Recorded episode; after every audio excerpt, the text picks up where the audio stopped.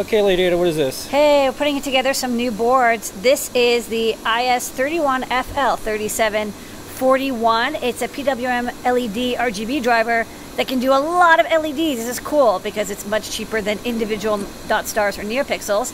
Uh, so this is the prototype, which I hand assembled, and it's a little like wobbly. Uh, and this is the nice ones that just came off the pick and place, or a little toasty even.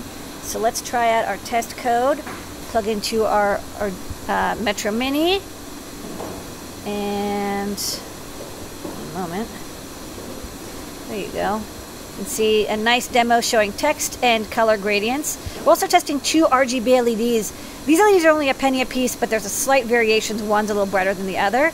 Uh, but we're getting this ready to put in the shop. It's a cute little R G B L E D matrix that's all powered and controlled over I squared C. Stemma Q T.